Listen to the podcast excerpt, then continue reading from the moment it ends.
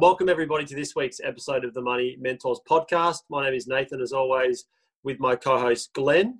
Uh, so today we have a guest, and we're going to be talking about all things property, which is uh, generally a pretty um, popular topic with our listeners, um, especially with what's happening with with COVID. Obviously, property is quite a hot topic, and there's a lot of predictions on what's in store for the property market. So um, I'll introduce our guest today, who is Philip Almeida from Performance Property. Firstly, thanks for joining us today, Philip. Thanks, Nathan. Thanks, Glenn. Thanks for having me. Uh, thanks, and Philip. Phil, Philip, could you perhaps, um, before we ask you a couple of questions, could you perhaps just give us a bit of a background on you know yourself, what you do? Yep. Yeah. So, so been in the game for for 20 years. We kind of started Performance Property eight years ago. Um, we're a fully kind of research-driven end-to-end property advisory firm, obviously advising in the residential, uh, commercial and industrial sectors and, and helping our kind of private clients build five to 10 kind of residential and commercial portfolios.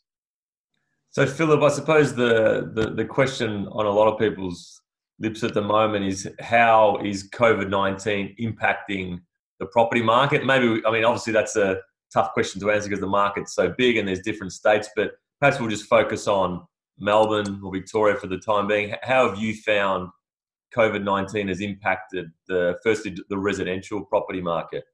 Yeah, it's a great question. It's a question we get asked from our private clients all the time. And sure. Um, so right now in Melbourne, we're not particularly seeing any discounting occurring for the stock for the A grade stock. Um, we're actually seeing some price rises in certain price points um, for our private clients. In Sydney, we've probably seen very similar situations, no discounting occurring. There's there's been some evidence in the in some price rises in that three to five million dollar price point.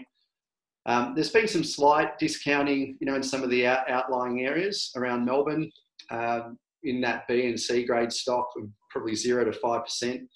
But our core buying markets, uh, we haven't seen any discounting occurring across across each of, of Victoria in general. So um, right now, at the moment, we're not seeing any evidence of any forced sales, which is really important. If we think there's going to be pain, it's probably going to be next year.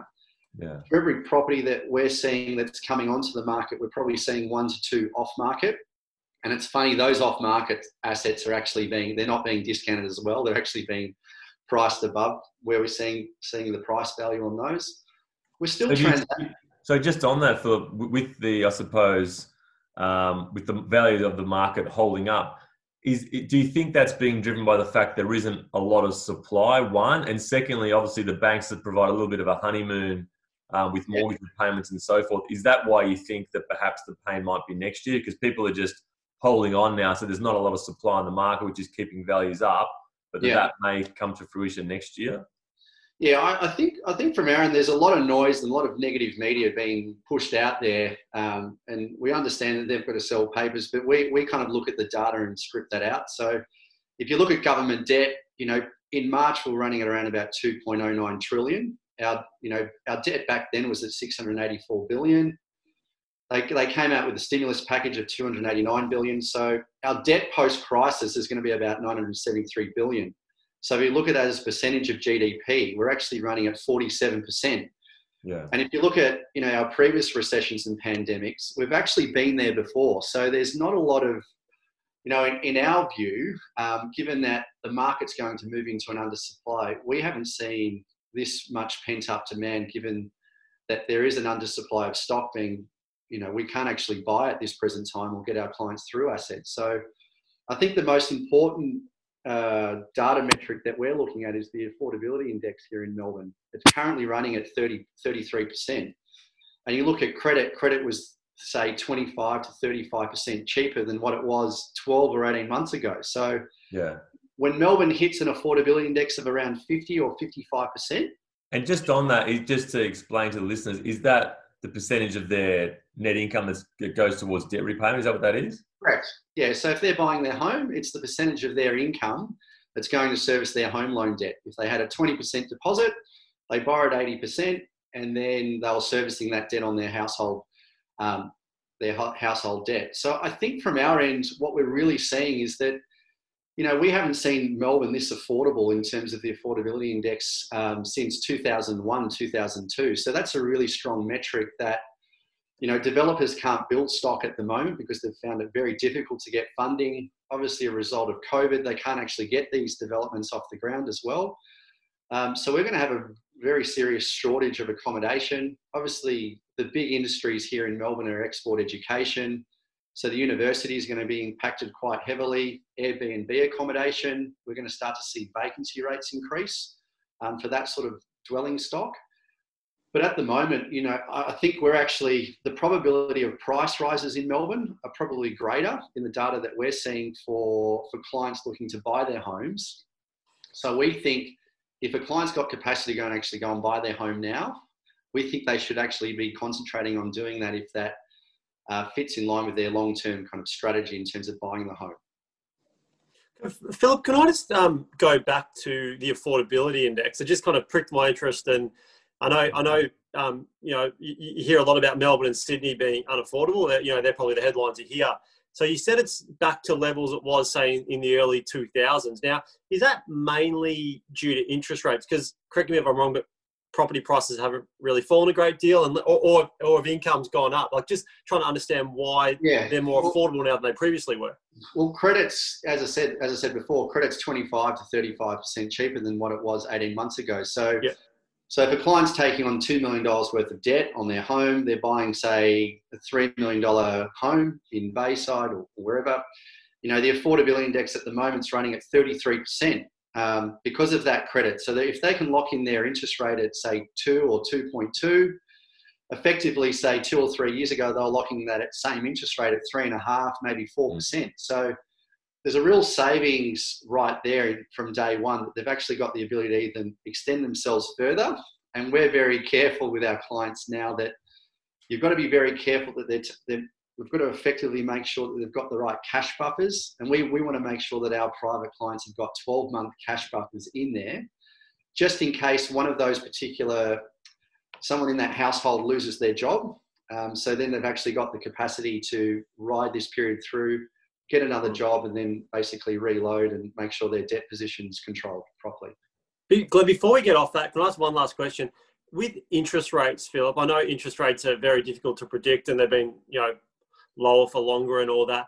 Do, do, does your office put out a view on interest rates, or no, no. We, well, we've got to be very careful what we do and don't say. Um, yeah. What we've found from a from a personal point of view, what our clients are doing on their their home loan debt. Um, you know, some of those clients probably want some surety, so they may be um, 50% of that home loan debt may be variable, the other 50% may be fixed.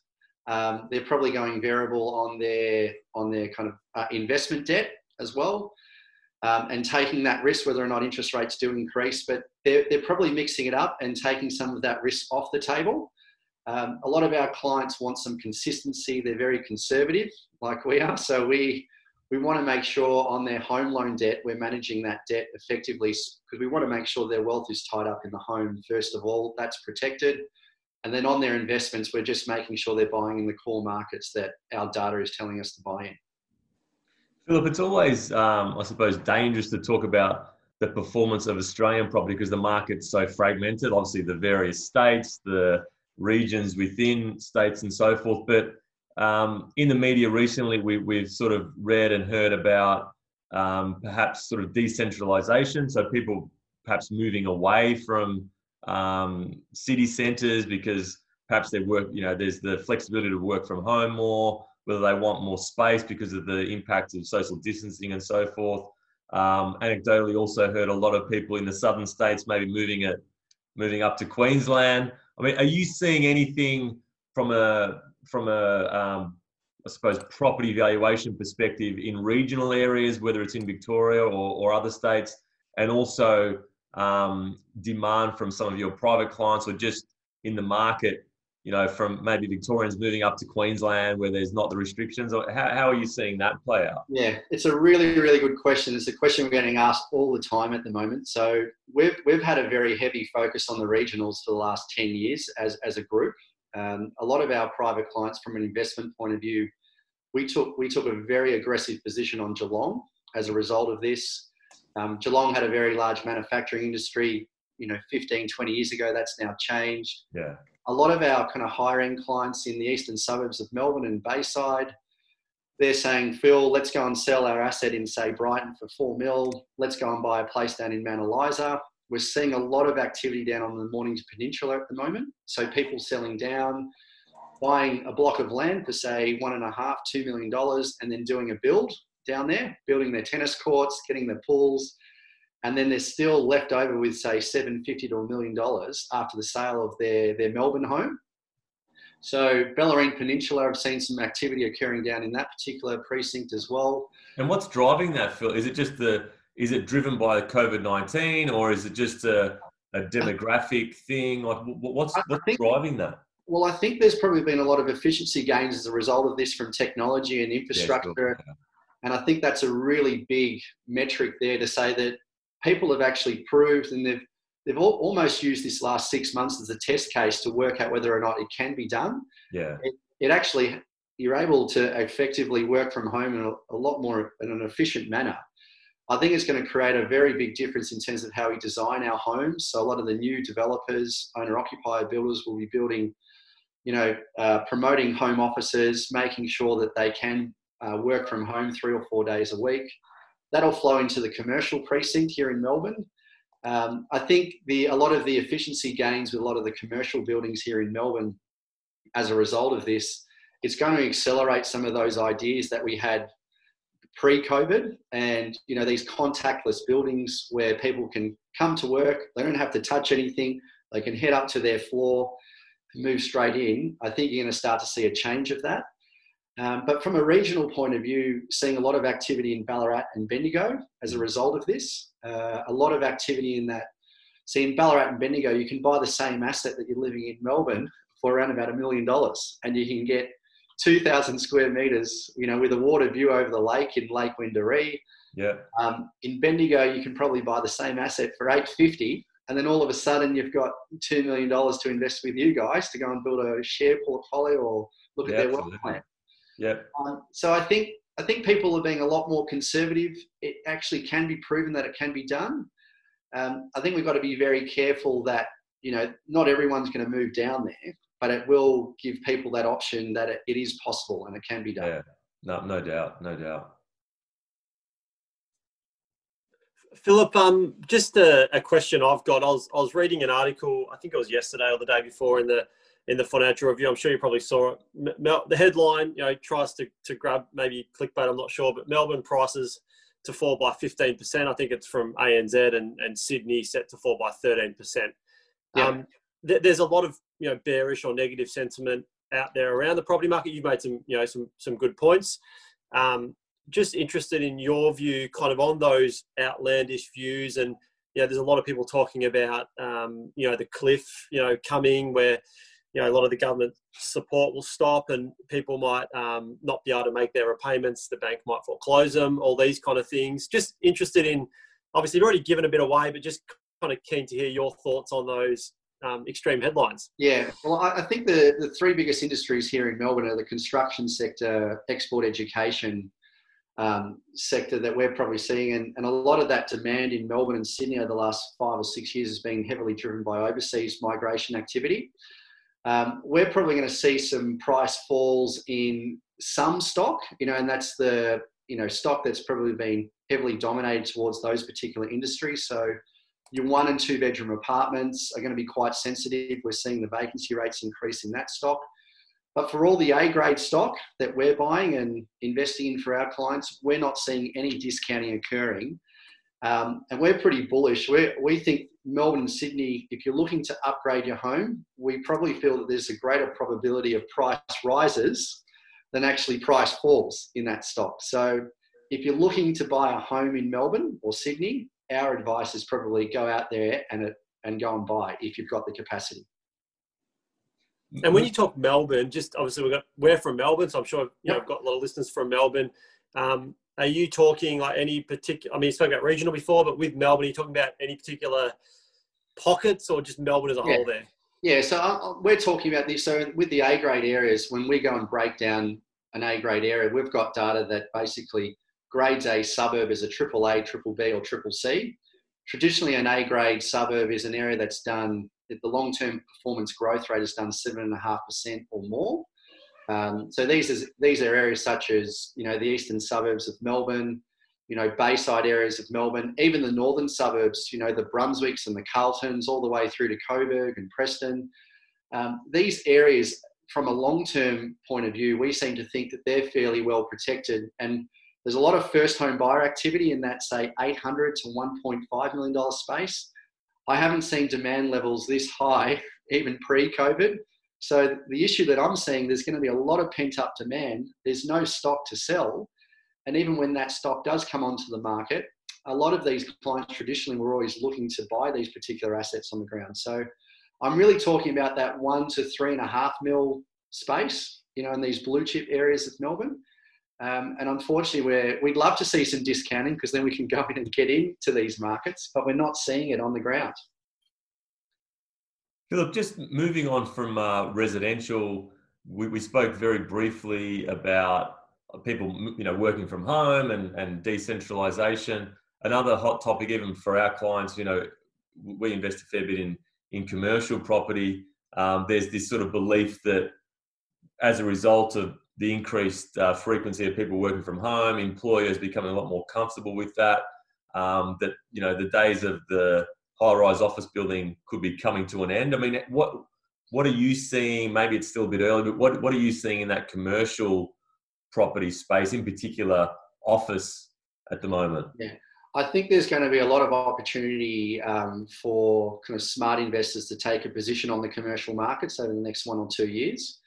Um, as I said, we're, we're creating a dis- distress fund purely for these opportunities that we're going to see out there in the market. Um, there's going to be there, there may be some panic selling of these particular assets that clients have taken on too much debt. Um, a lot of tenants that are currently in these properties are going out to the landlords and the ability to kick out these tenants. If you're a landlord, um, these tenants are asking for 50, 60% rent reductions yeah. during this period. I think a lot of uh, commercial owners that own these particular dwellings need to be a little bit creative in terms of you know how they position those commercial assets to the market. So there's going to be a lot of WeWork spaces, a lot of tenants uh, amalgamating together and, and subleasing, um, working harmoniously. So there may be two or three businesses on the one floor moving into the one office and sharing a lot of space. Um, there may be an ability for mixed use retail, so there may be some residential on 30% of the floor plate and then 70% commercial. Um, so I think from a, a buying point of view, it's going to it's going to represent a really strong opportunity to look at these particular assets out there. Um, but I think you've got to be very careful if you're a landlord that you you do look after the tenant, and I think the tenant will appreciate this when they when we move out of this period. Um, on the industrial sector, I haven't seen the industrial sector this strong. Um, yields have, have been compressed to sub 5% across the group. Um, but uh, the, the, commercial sectors in both Melbourne and Sydney are the heartbeats of these particular areas. It drives activity, it, it, drives business sentiment. So we really do need to protect these hubs and protect our landlords kind of moving forward um, and create kind of workspaces that are probably a little bit more advantageous so we can get that income back to where it really should be in the next 12, 24 months. Yeah, I mean, the, the analogy that I've tried to talk to clients about, and look, to be honest, I don't know, you just sort of guess, but I remember sort of looking back, whether it was 20, 15, 20 years ago, there was, you know, when online shopping was really starting to to um, to evolve and become a lot more popular, there was this fear that oh, the, the days of the shopping center, you know, the, the shopping malls were over, and yeah. we've seen how they've evolved. Like you just have to go to Chadstone; it's more of an entertainment sort of precinct, you know, where you've got cinemas, restaurants do you think that that may happen with office as well, where, as you were saying, there might be more mixed use assets, but property tends to just find a way? Do you think? I think the commercial market is acting with it in its normal counter-cyclical nature, and, and there's always going to be pandemics and recessions, and people are going to get very, you know, basically stressed around, you know, they're going to have to sell their commercial assets straight away because this is going to happen. I, I think we're we've gone through these cycles before. This is completely normal behaviour. Um, these particular commercial precincts are the, you know, as I said before, they're the heartbeats. You've got to be very careful. You look past this. Yeah. Um, we're not particularly concerned around whether or not this is there's going to be huge drop-offs in commercial um, buildings. We've got to be very careful how we manage this through the next two years. but from a long-term point of view, we think we still think that the commercial market represents excellent value for our private clients. Okay. As the um, just on the commercial side of it, I was going to ask whether your opinion there changed, whether it was a, you know, a, a small, you know, million million dollar office somewhere, or if it's a, you know, in the city, you know, hundred million dollar building. Is it? Would you hold a similar view, regardless of the size of the commercial asset? Yeah, no, it, it is. It is quite sensitive at the moment. We've got to be very strategic in terms of how we look at that existing floor plate. How do we ma- manufacture some more income for that client, and how do we look after the landlord? Um, so ideally, with the, the 50% reductions in rent, and obviously with the Andrews government protecting the tenant more so than the landlord in terms of what we're seeing, um, we've got to be very careful that we can transition them through these next 12 or 24 months. Um, but for a lot of the larger buildings, there's a lot more risk um, on those particular buildings. Um, I'm probably not advising a lot of our clients, you know, unless they're an owner occupier. I think there's going to be really good opportunities out there for our clients to buy their businesses within these commercial buildings. So, moving out of their existing commercial buildings if they're renting them out, and then basically buying that building. Um, so, I think that's probably a really great opportunity in that, say, two to five mil space and buy a freestanding commercial building. So there's really excellent opportunities there. But for the larger, say, 50 to 100 million dollar buildings that we're looking for our clients, uh, yeah, we have to be very careful because they're automatically, if they're gearing that asset at 30 or 40%, their rent drops off by 50%. We've really got to manage them through this process, which is, you know, we're, we're making sure that we're getting the tenants on side, getting a rental deferral, so getting to the payback their rent in, say, 24 months so giving them a 45% reduction on their rent now and then and then waiting, giving them another 40% as a rental deferral, but they've got to pay that back, that that 40 or 45% in 24 months. So we have to be very, very careful that we manage them through. And are you seeing that, Phil? I mean, from a layman's perspective, if you watch the news, read the papers, you'd think, oh, people are just getting 50%. No, not at all. Like, are you seeing that a lot of the time where a tenant's negotiating a rental reduction, that that's either resulting in the lease being extended or that sort of lost rent just being amortized over the remainder of the loan? Yeah, I think look the, the lease. I think this is the, this is the perfect opportunity if you're a landlord and you can really look after your tenant through this period. That tenant will probably, taking a longer term view, will be a lot more loyal to you. And it's an opportunity to renegotiate your lease term to take maybe extend that lease term and get an, an extra three or five years out of them which is really important. So i think a lot of tenants are appreciating that. Some of these uh, landlords are, are pushing back quite aggressively as well. So i think it really comes down to your tenant you know making sure you've got a really great relationship with them and the particular building that you're that you own yeah, absolutely. And, and, just just one question from me, Nate, before you jump in. Um, just going back to what you were talking about before in regards to the reasons why you think the prices in Melbourne City might hold up. You mentioned in Melbourne that there's an undersupply. Um, do you, are you sort of saying that you believe the undersupply will offset perhaps a reduction in demand from obviously immigration, which has come off quite substantially, which, which has been a great supporter perhaps of um, property demand in, in Victoria, in particular, in Sydney?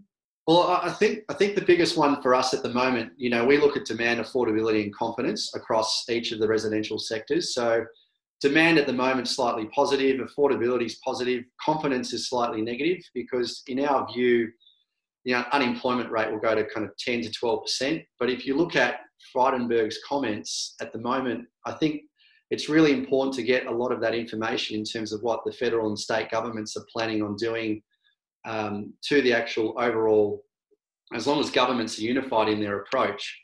I think the big one for us is that federal and state governments, you know, they've got three options. They can go and increase taxes immediately after we get through this JobKeeper period in Feb, March next year.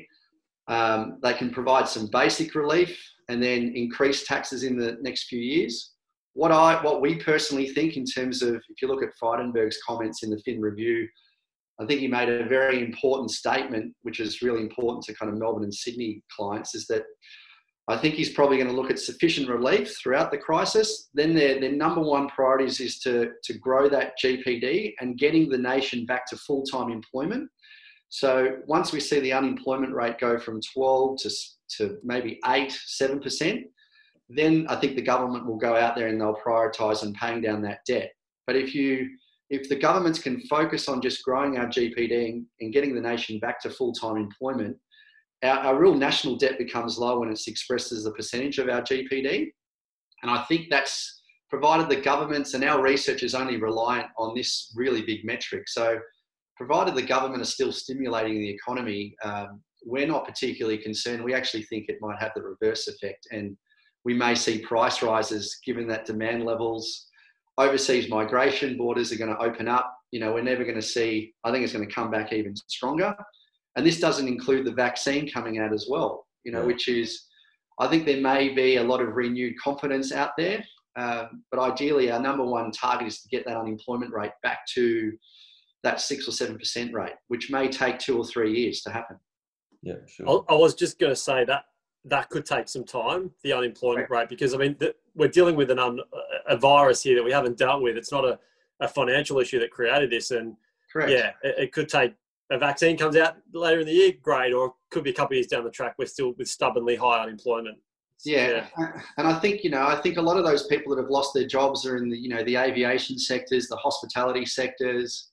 Um, so we're gonna we're gonna still filter through some of that hardship, and it, and it will filter through. But in the A grade stock that we've traditionally purchased in, and in the areas that you know we haven't, from an investment point of view, we haven't bought a lot of investment assets in Melbourne and Sydney over the last three years. We've looked at other capital cities where the affordability indexes and the, and the counter-cyclical nature of those markets are a lot better value. Um, so we've kind of positioned our clients' asset base outside of Melbourne and Sydney with a view of us you know, if there are opportunities in Melbourne or Sydney, we can make that play when the time is right. You actually just did answer my, my next question I was going to ask. I did say we've been focusing on Melbourne and Sydney, the biggest markets get a lot of the attention. Uh, I was going to ask if you had any comments on any other any other Australian states in, in you know anything that looks exciting at the moment or, or good opportunities across other states. Yeah, so so we kind of run some internal data internally as a business, um, and then we look at so we build residential and commercial portfolios. We look at markets that have had five years of very little growth, and I think the markets that are really representing probably the best market that we think over the next five years, in our view, will probably be Perth, and it's taking us you know probably 15 16 years to finally make that call on perth because it's always been very much mining dominated.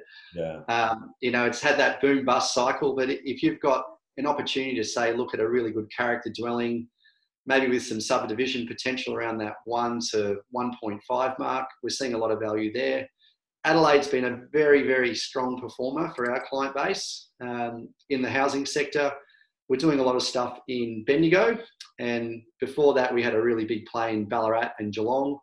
Um, the regional assets have actually outperformed some of our Melbourne and Sydney growth rates. So don't be afraid to look at a really good quality regional asset out there. Um, and you can get into Bendigo, you know, say sub 500K. Adelaide, the price point's probably between six and 800. Brisbane's eight to a mil. So right now, we probably think those, those capital cities and regional areas outside of Melbourne and Sydney are far better value right now. Okay. Uh, look, Philip, just to, I suppose, sum things up for our listeners. What correct me if I'm wrong, but what you're basically saying is that it's not all doom and gloom out there to hang in there, and that even whether you're a first home buyer, an, an investor, whether that be residential or commercial, that there's still some good opportunities in the market.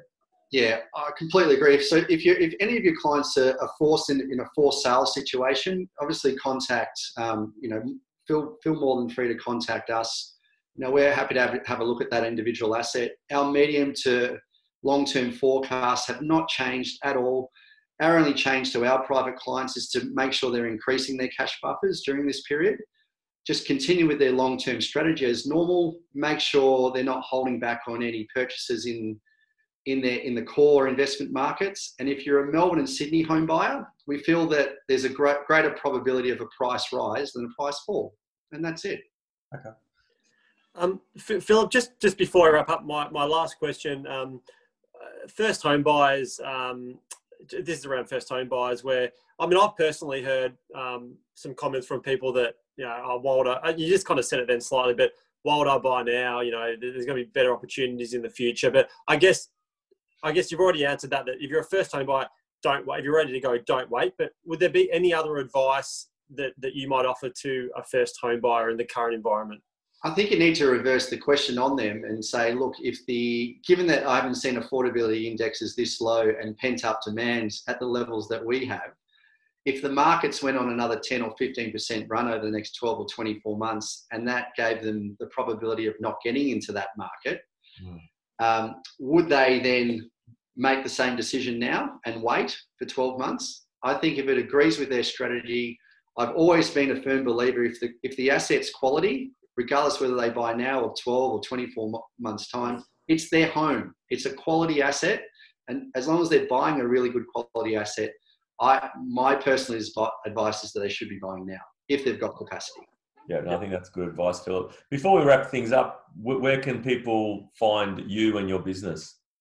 Um, well, I think first of all, if you can get in contact with uh, with both yourselves, but um, if you look at, uh, I'll send my email through to you, Glenn and, and Nathan. But it's it's www.performanceproperty.com.au. Um, I'll send my details. I've actually got a 40 page report on Melbourne, which will give you an, a really realistic view. So, um, Glenn, Nathan, if you need access to that research, I'm more than happy to send that through to you today. Yeah, and perhaps we, we can share that on our various sort of social media channels. So appreciate yep. that, Look, on behalf of Nathan and I, Philip, thank you very much for joining us today. It was very insightful, and I'm sure our, our listeners enjoy it. So, um, on that note, thanks again to everyone for listening, and we look forward to chatting to you all again next week. Thanks, everybody, for listening again to another episode of the Money Mentors podcast. Um, if you enjoy the, the content, please do subscribe to the podcast um, via um, any good po- podcasting app. Um, once again, please check out our major sponsors' website, Hewison Private Wealth. Um, so just just search for Hewison Private Wealth online. Also check out Hewison Private Wealth's um, social media channels, Facebook, LinkedIn, or Twitter. Thanks again. We'll see you next week.